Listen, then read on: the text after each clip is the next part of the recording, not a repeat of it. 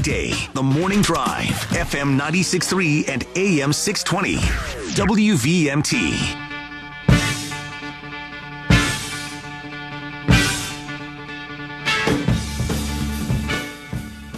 Welcome back to the morning drive, everybody. Kurt and Anthony here, and now joining us online in our the segment we do every month on state police um, is Deb Captain Deb Munson. Good morning. Good morning, sir. And so let's start out, uh, if you would, uh, telling us a little bit about your history. I know that you were just newly promoted to the commander of spe- of special operations. So uh, just walk us through for a minute, though, about your history and getting involved with the state police and getting to the, the position that you are in now. Sure. I joined state police back in 2011, and uh, when I first started, I was assigned up at the Derby Barracks. Um, I stayed at the Derby Barracks for the majority of my career. Uh, I only left it to uh, transfer over to the detective uh, division down in St. Johnsbury for just a few months before I was promoted to sergeant back up in, in the Derby Barracks uh, where I was a patrol commander. I stayed there again doing that for about five years, uh, and then I was promoted to the station commander position up in Derby.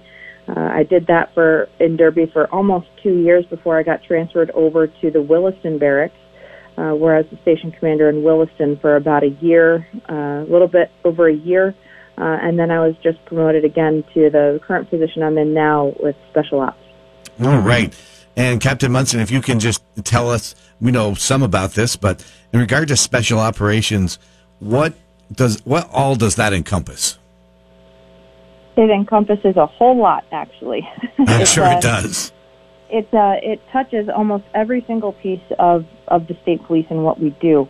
Um, so what it what it encompasses is all of our special teams. So anything, any specialty uh, that our police officers are involved in, our troopers are involved in, um, comes through the special ops uh, in the form of our special teams. So, uh, like our crime scene search team, our tactical unit, our um, underwater recovery team, um, our crash reconstruction team. They they are a big part of the special operations unit. Um, our drug uh, recognition experts. They are in uh, all in our our unit uh, our rec enforcement, so all of our boating, our marine division, they're, uh, they fall under this. Um, any specialty that you will see, pretty much that is outside of the field force division uh, or our field force um, uniform troopers, our BCI detectives, uh, and our training division. Anything else is falls under special ops. Uh, that's where they, they Even, fall under even the, even the recreation, uh, the the boating is is, uh, is, special ops. Yes, correct. So I have to tell you, I um I, I came in uh, close contact with some folks, and I am incredibly impressed. I talked about this on the radio. Uh, I I'm from Middlebury. I was actually in the the building uh, adjacent to the active shooting situation um, last uh, two weeks ago, and um, so that the when the state police got there uh, and kind of pulled it all together, uh, that that those were your folks. Yes, yes, they were. I'm I'm I'm incredibly impressed. And can you just talk a little bit about how that? Say we'll use that uh, that situation as how, how, does that unfold? I mean, we know uh, from a local perspective, obviously they had called the local police, but when at, at what point do, do does Vermont State Police and then Special Ops get involved? As immediately as possible. So, with a situation such as such as that, many of our local agencies don't have the resources uh, to make sure that everyone is safe during that situation, uh, or as safe as possible, I should say. Um, so, with uh, a police department such as Middlebury, where they only have a, a couple folks on duty, it's impossible for them to handle that situation without some help. Um, and fortunately, the state police have the resources to to come and help. And not only do we have the numbers, um, we have the training that, that we can come in and, and hopefully mitigate that situation as safely and quickly as possible. Yeah. So as immediately as possible um, after that call comes in, typically the local PD will will call almost immediately and, and ask for assistance uh, from the state police, and then depending on what that situation is, uh, the state police will decide what special team or what assets are needed for the situation. And typically, if it's during business hours, those calls typically come through me, um, depending on what the situation is, um, and some or sometimes if it's in the most immediate need, sometimes the, the local the local chain of command will start start that uh, ball rolling, um, and then get a hold of me and let me know what's going on and what other assets and resources that we need. Because we did notice, you know, as as time kind of progressed, some some some different vehicles showed up and and some stuff that most people I don't think realized that the the state police uh, even had. Um, but when in need, they come rolling in. Yes, absolutely, and and that's something that we we focus on every day is is how to keep up with technology, how to keep up with the times, um, how to get ahead of some of these situations um, before before we're way behind on the eight ball and, and someone's ahead of us in, in terms of the tactics that they have. We're talking to Captain Deb Munson. She is the commander of special operations for the Vermont State Police. If you have a question for Captain Munson, give us a call on the McKenzie Country Classic hotline, 888-414-0303. And as you said, Captain Munson, um, your work at Special Ops encompasses so much.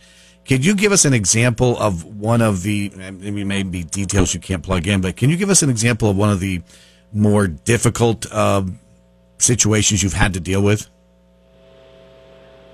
Well, since I've I've only been in this uh, position now a, a few months, um, but there's been there's been quite a bit. That the situation you just spoke of in, in Middlebury was quite all encompassing, um, and then the, most recent case, um, which is still being investigated, everyone is still mourning, um, is is the death of Officer Jessica Ebbighausen. Mm. Um, the, that case uh, is very complex, um, very difficult uh, for everybody uh, involved, uh, very difficult for the community.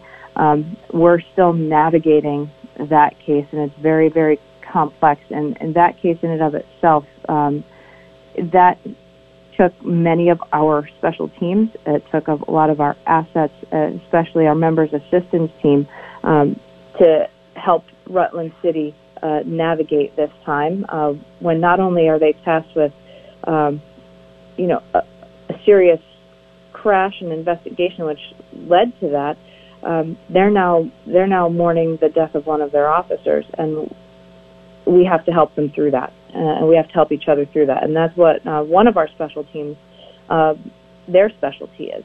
Uh, we help each other. It's called our members assistance team. It's essentially a peer support team, um, which we are clinically supported with a psychologist um, to to help our members uh, through. It's one of our only uh, inward facing teams. Um, when generally every special team that you see and every asset from uh, state police or law enforcement um, is designed to help the community, these teams are designed um, to kind of help us through situations. And when I say us, I mean I mean all first responders, law enforcement, um, to get through these these critical traumatic incidents um, and, and see that through. And of course, as you mentioned, it's such a tragic, awful loss of Officer Ebbinghausen um, in Rutland. Um, and uh, I, I know that's got to be incredibly tough to deal with. Can you talk about also what uh, the difficulties of the job? This sort of underscores the difficulty of the job that you all do, the heavy loads that you carry for, as first responders. Um, can you talk about the toll that that, that, that is on on everybody involved? Yes, I, I certainly can. And um, when you get into this job, everyone tells you it's difficult. Everyone, everyone will advise you that you're going to see things you don't want to see. Uh, you're going to handle things you don't want you don't want to, um, and you know you have to you have to put on your bootstraps, strap them up for the day, and, and handle them and uh, get through it. Um, and there are different ways that everyone everyone does that because when you see a police officer show up to a scene, um, the expectation is that that police officer, that trooper, uh, that sheriff, they're going to handle that situation, and they will, and every one of us will. And then when we leave, um, we have to deal with everything that we just saw and did and heard um, and participated in. Um, and I think folks can only imagine what that is, and uh, it's it's a weight that carries, and it's not something that happens once in a while. It's not something that that happens, you know, once a year. Uh, these are the things that people sign on to every day and see. Um, and they carry that weight with them every single day. They carry what they saw the day before, they carry it home. Um, if we don't take care of each other, uh, we we see those effects in, in traumatic ways uh, for for people, and this can be a very very difficult career to navigate through um, if if you don't take care of yourself uh, mental health wise, um, and then start processing some of the things uh, that you see, hear, and do. I think I. I, I, I think that a lot of folks, um, myself included, uh, I, I think it's great that you have the members assistance team and it's available to everyone throughout the state. Is do do uh, how many? I want I don't know. Maybe you don't know this, but other state police agencies. It seems like it's very forward thinking to have a, a support st- service available. Is, is, this commonplace around the country, or is this or is this relatively new new uh, thinking? Um, I would say it's a little bit of both. Um, so a lot of a lot of police departments don't have the resources for it. So uh, many teams are aware that it's something that's needed, um, and there are there's different agencies that they can contract with to to have these services. Um, most, I shouldn't say most, but a lot of a lot of police departments, like I said, don't have the resources or the manpower to to have a peer support team on their own. Um, a lot of folks recognize the need, however. Um, so I would say if the within New England, most of the state police agencies, all of the state police agencies, do have a peer support team um, and act much like ourselves, uh, where they will support other agencies to, to help them throughout their states. Um, but a lot of places, uh, the smaller PDs just don't have the resources for it, but do recognize the need for it. Captain Munson, um, we know the, the work that the special special operations team does is so important and so uh, difficult at the same time. Um, what what is the what kind of training goes into to to be required to be able to become a member of the special ops committee or not the committee but the special ops team?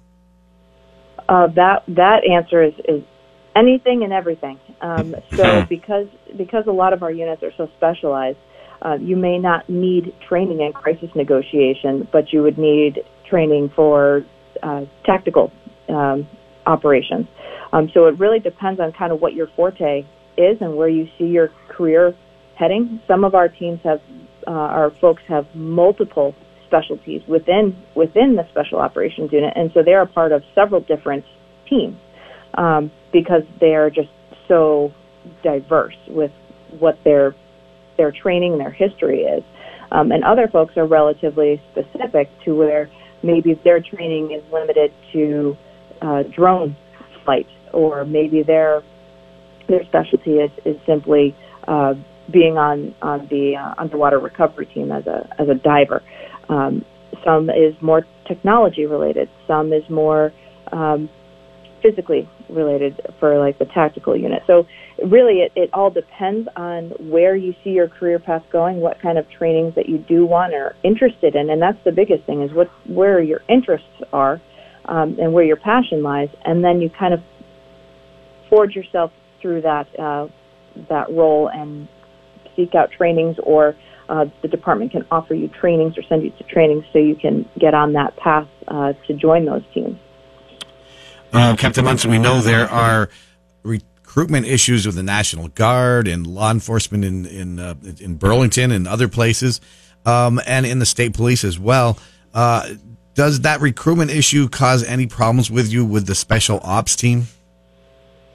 Um, I don't. I don't think the recruitment issue with us um, directly is an issue, and, and I would say that's because the during in the special ops unit, everything is so specialized, and um, this is where people's passions lie.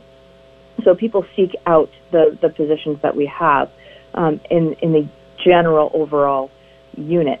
Um, it's it's aside usually from your everyday work. So if say you are on um, the crash reconstruction team, or if you are on the the URT team, um, or the the members assistance team, you're in any of those, it's in addition to your normal everyday work. So it's a specialty. So it's something that you get to do. It's an opportunity. Um, and so for recruitment into those teams from within, there typically really isn't uh, too much of an issue getting getting people on those teams. It's just getting the people in general to join the state police uh, to then draw from to put on those teams. Uh, I hope that makes a little bit Yep. of sense. Absolutely. And as the commander of the special ops, but also the commander of the members assistance team, and I know you talked about obviously the relating it to the tragic um, death uh, of the officer in Rutland. Um, is it a daily? Is it something daily that you have to do in regards to members assistance? Obviously, there was there was that horrible tragedy there, but uh, how how often do you have does the assistance team have to reach out and help an officer or a, or a member of the team? Uh, that is absolutely a daily basis. Um, we have folks on our team spread throughout the entire state, um, and their their supplemental job is to is to assist their peers. Um, so even without my involvement, that is something that uh, these folks do on a daily basis. Um, sometimes people don't even realize that they're they're being checked in on by by a peer. Uh, that's how how good the folks on this team are. Is that uh, they check in on people and people don't realize it, or they're getting some sort of uh, assistance from us and they they don't realize it uh, un, until they've already gotten it. Uh, so that team, uh, it's so tangible to be able to track just how many folks in the state police or other agencies that this team actually does reach. Um, because some of the things are just so hard to to track, and and nor does anyone really want to stick a tally on it, um, because their passion is what they do, um, and so just having some conversations with with people on how they're doing um, is really just hard to it's hard to track. So I would say it's absolutely something that is being done on a daily basis and something that is in the forefront of nearly every conversation of every trooper on the members assistance team throughout their day. And uh, as much as as the job is difficult, and you face such daunting tasks, and it's we should all appreciate it so much. But do you get up every morning and, and at, least I hope you do, and realize and think to yourself um, the great work that you're doing and how important it is? Uh, I will be the first to say that if I did not love my job, I certainly wouldn't be doing it. um, I, I, I love my job. I love that uh, I got into this career.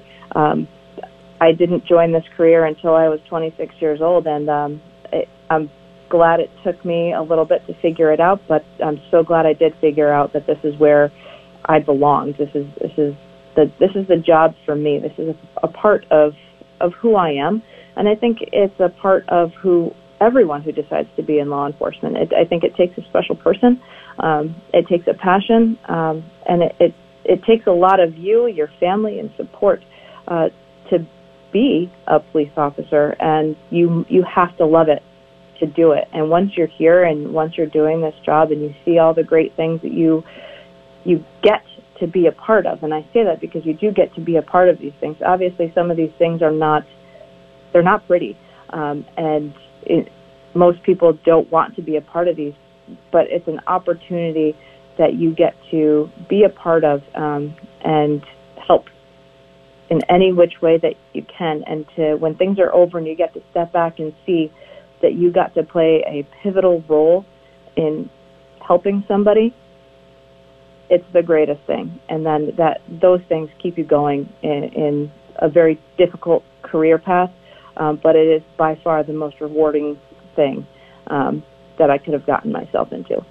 Well, on behalf of uh, our show and our station and everybody involved with us, we thank you so much for the work that you're doing.